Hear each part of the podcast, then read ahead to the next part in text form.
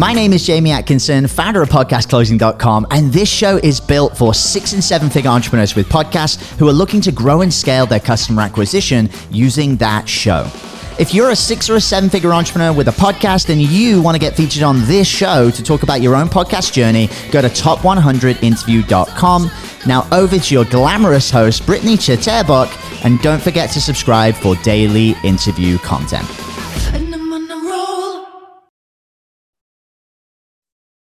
Hey guys, welcome back to the show. Today we have a really interesting guest coming on. I'm super excited for a conversation today.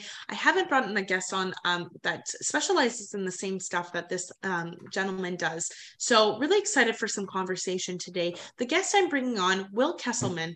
He's the founder of CP Strategy. He's also about to launch his podcast, Getting Yourself Out.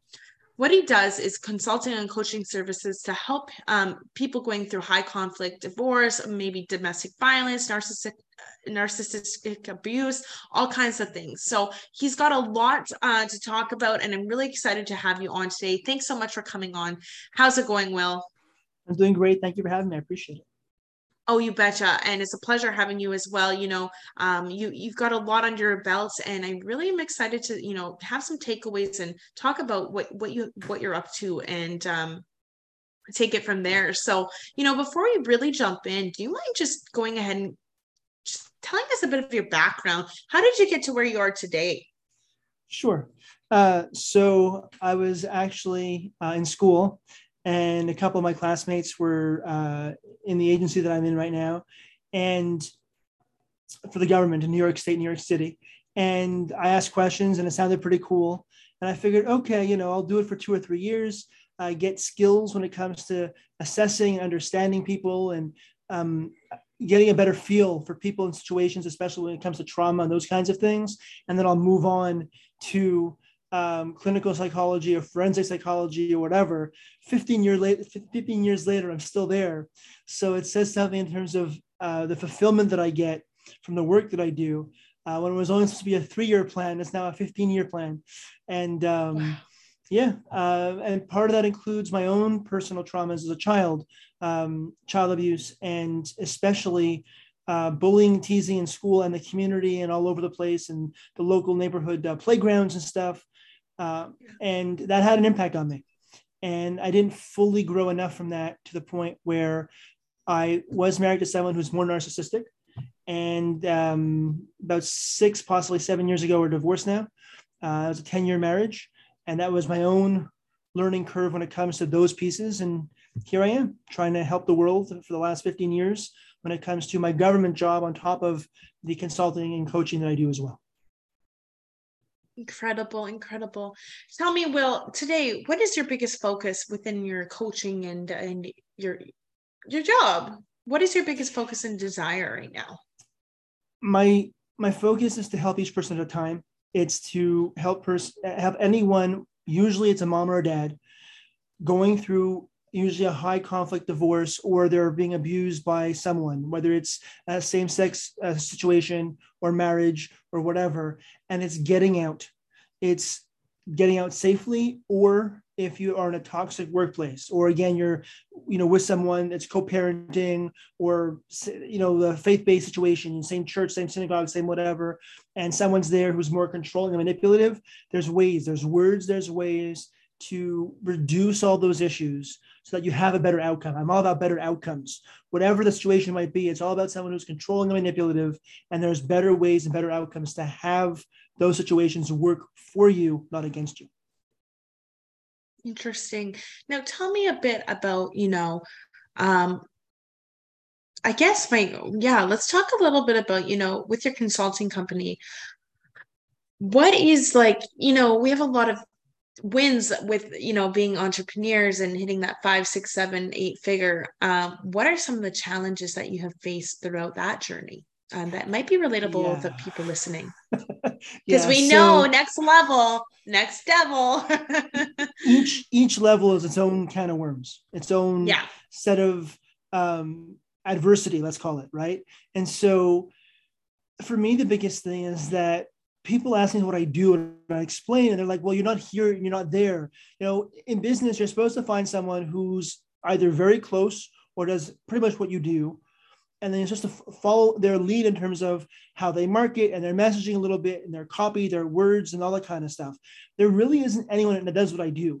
My main thing is revealing or bringing out to the world the understanding of police and child welfare and the court system, on top of the narcissists and domestic violence and all those situations of power and control. But the main thing, again, is bringing out the information of police and child welfare, which took me 4 years, by the way, to fight the government to be able to do.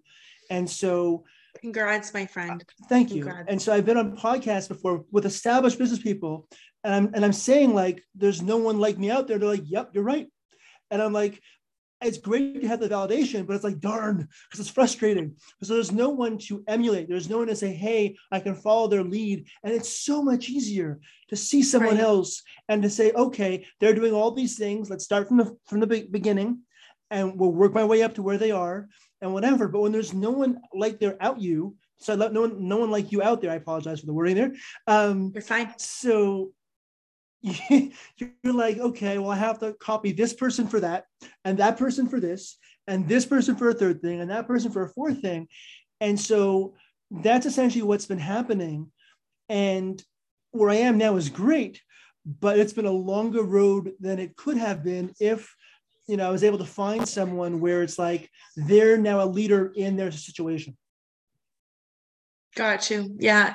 You're doing it all on your own. You're kind of figuring out the pathway for people who come after you, you know, you didn't have that in front of you to follow. I mean, you got to follow a bunch of people in different areas, but that can be very challenging. I'm sure. Now tell me a bit of, yeah.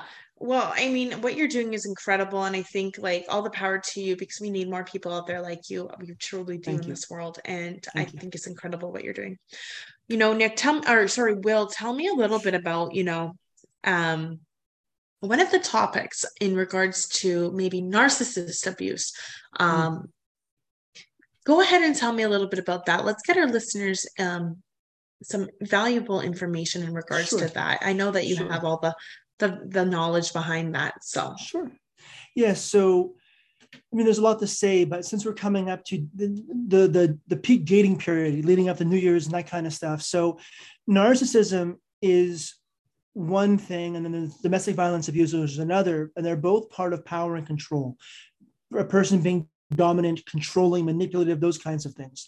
So if we're talking about a narcissist specifically, a narcissist will, at the very beginning, be the one that is very attentive and asks a lot of questions, and you feel as if they really care about you. They see you, they hear you, they're supporting you, but ultimately what they're doing is they're essentially scouting you out. They're canvassing, or whatever word you want to use from law enforcement, and they're getting all the information they can to them and use it to manipulate you, because ultimately it's not about them being a well-adjusted human being to know about you.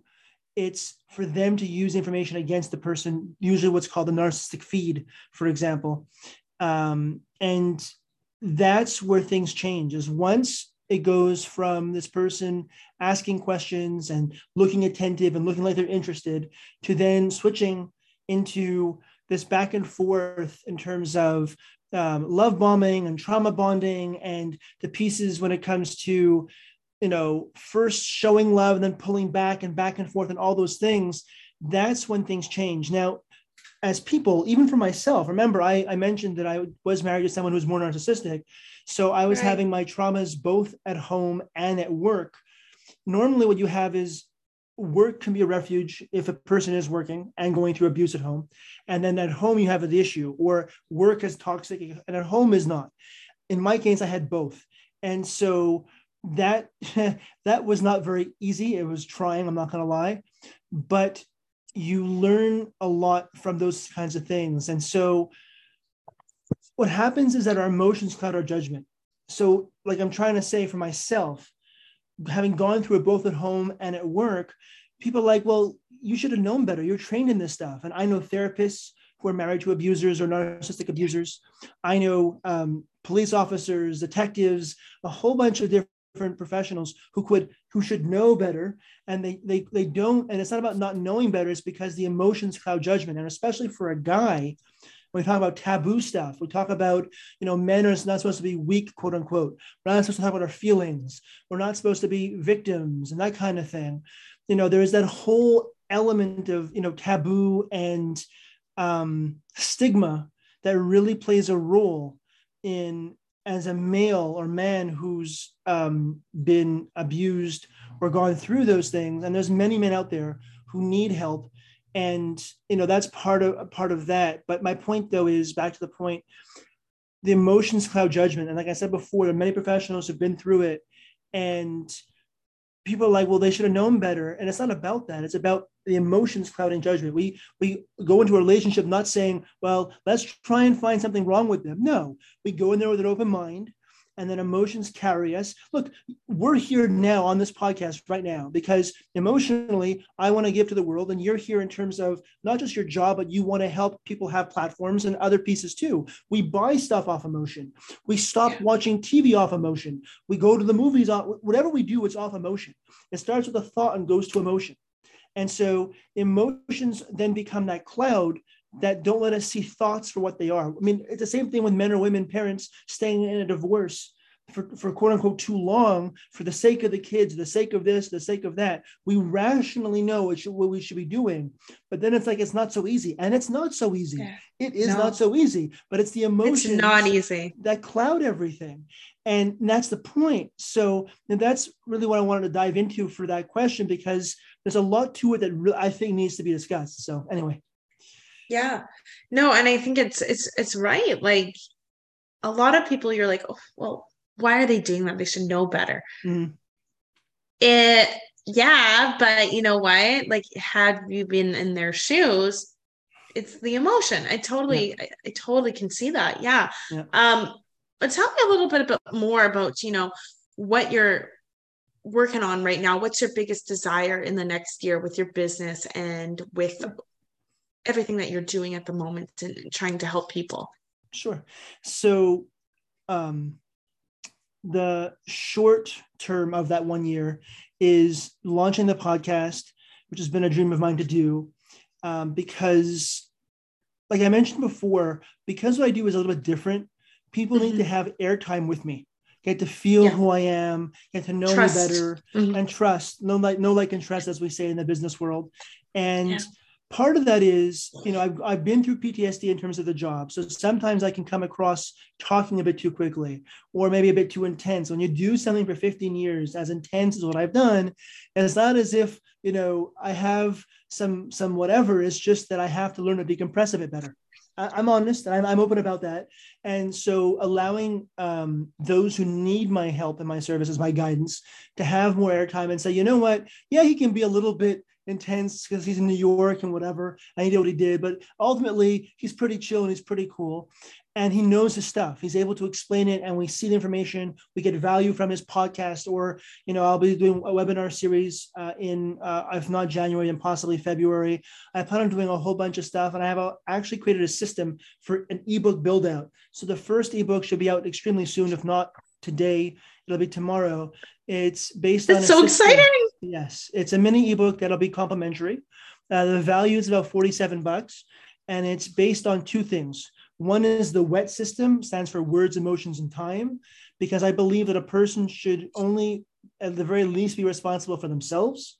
You know, it's easy to say that I'm with a narcissist, or I'm with an abuser, I'm going to profile them or whatever. But again, emotions cloud judgment. So it's a little harder to profile the person who's abusing you, given the traumas and the emotions on top of that. So at the very least, start with yourself, start with your words, start with your emotions and feelings, and start with your time. With time, it's, do you reply right away, or do you wait? Do you take a breath? Do you slow down your speech? And I'm doing this on purpose now, so people feel the difference in terms of when you slow things down, it's calmer and everything else. Right. And so, you know, words, emotion, time is the one part. And the title of the mini ebook is 3 Tips to Divorcing a Narcissist That the Public Doesn't Know. And the reason why I say public doesn't know is because I'm trying to bring light to a lot of information, but at least 3 things that are based in the CPS world, the police world, and the judge court world that the public isn't really able to know or see. We watch TV all the time, but TV does not shine a light on what the real is. Exactly. Not the real thing when it comes to, police, how they think and their protocols, child welfare, especially their protocols and how they think, how to really connect with those people so that if you're being abused, you control the narrative, because no one should ever have their power taken away from them. And the abusers and the narcissists love to do that, to control whatever's going on and not let you have your say or your protection, your safety, your sanity, feeling good and that kind of stuff. So. Incredible. What you're doing is helping those. And there's so many people that we don't even realize going through it, that even the ebook, like a lot of people won't even say they're going through it, but if they have this sort of resource, Thank God, right? To help them. Yeah. And in terms of statistics, super quickly, right? So before the pandemic, give or take 11% of men reported being abused, sexually abused, or intimate partner violence, which is the new word for domestic violence. It was DV, now it's IPV. And after the pandemic, for men alone, it jumped to about 22% of men reporting. So it basically doubled during and after the pandemic. Now, in terms of women, it's always hovered around 33%, give or take, of those who report, okay? And then it jumped to about 35, possibly 40 in terms of during and post-pandemic. What's the kicker is that, and this is all from NADV, the National Association of Domestic Violence, all these big agencies that are saying this, where the underreported, those who don't report, it's anywhere from 10 to 25%. So if you add up 22% of men and about 35% of women, and then you figure another 10 to 25% of both men and women don't report, you're looking at half the population of the United States as an example. So if the United States has 400 million people, and let's say 250 million adults or 300 million adults, whatever the number is, okay, now you're looking at least 100 to 100 million people who are going through abuse and that kind of stuff.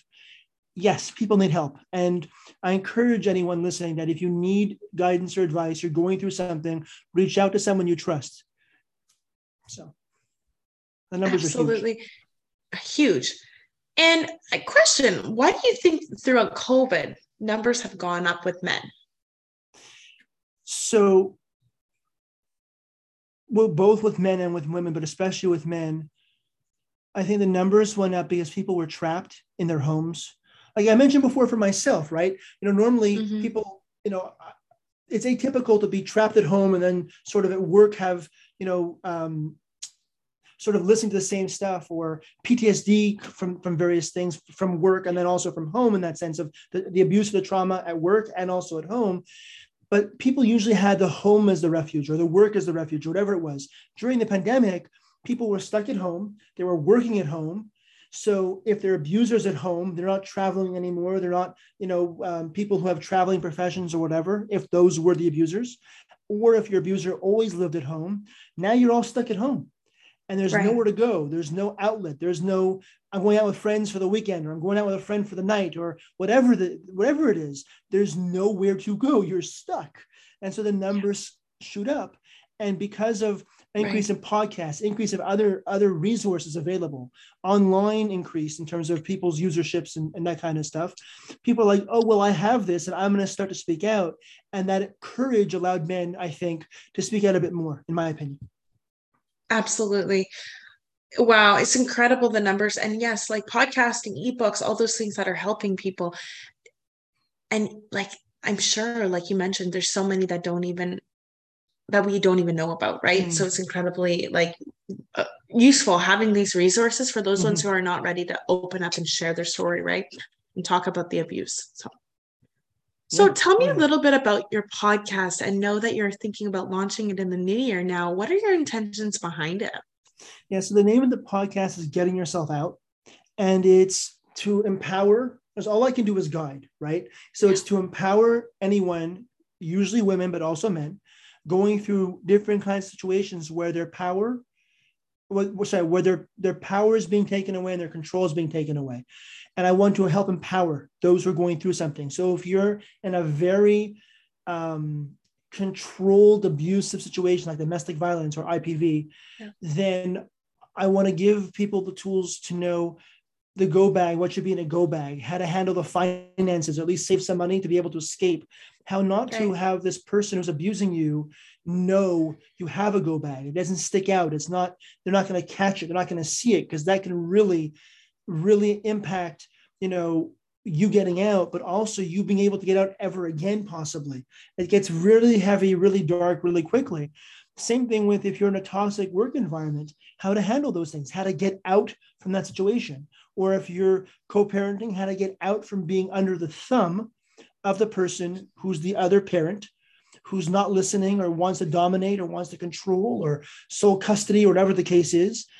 And any other situation where a person's power and control is being taken away, I want to help empower people getting out. So I'm going to be having, I actually have a bunch of lawyers agreed to be on my podcast. And I'm going to be asking them the hard questions, because one of the worlds, so to speak, that is not so understood or open for someone going through divorce is the world of the lawyer.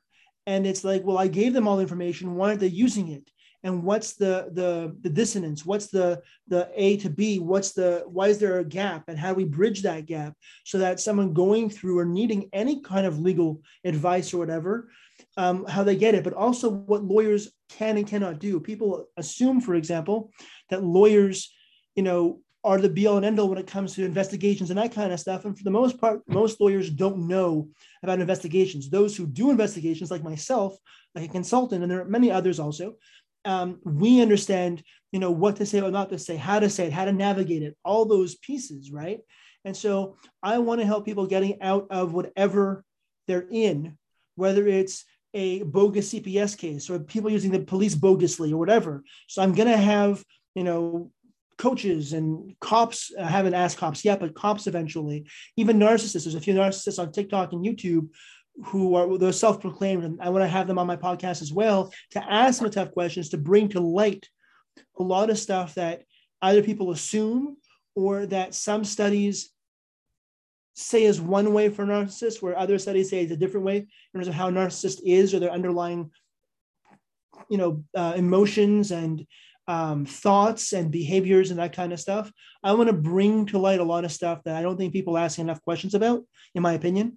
And that's why I want to help people get out of whatever they're in. So that's why it's called Getting Yourself Out. This is incredible. I think you're going to have a podcast that's like no other with in terms of who you're going to be interviewing, which is huge. Now, I do have a question about your consulting and your coaching and stuff. Mm-hmm. What is, without the podcast, because I know it's not started yet, but what does your client acquisition look like? How do you get these clients? Is it normally from like an on-scene investigation, or do they reach out to you? Tell me a little bit about your client acquisition and how that process works. Yeah, so I very much try and separate any perception of any investigator calling me to say, hey, you need to help somebody out. And I don't want someone being accused of being inappropriate or crossing a line or that kind of stuff. So most of all my clients are either word of mouth from former clients or from podcasts or from going on to different social media apps or you know, whether it's Facebook ads or whatever else. It's basically one way or another where clients end up in my Facebook groups or some way of interacting with me outside of the world of investigations. And then they're like, oh, okay, so what you're saying makes sense. We saw this post, we saw this, whatever, we heard you speak wherever. And we're like, yeah, that's cool. I'm going through this. Let's talk about it for a bit, because they want to get to know me. I want to get to know them.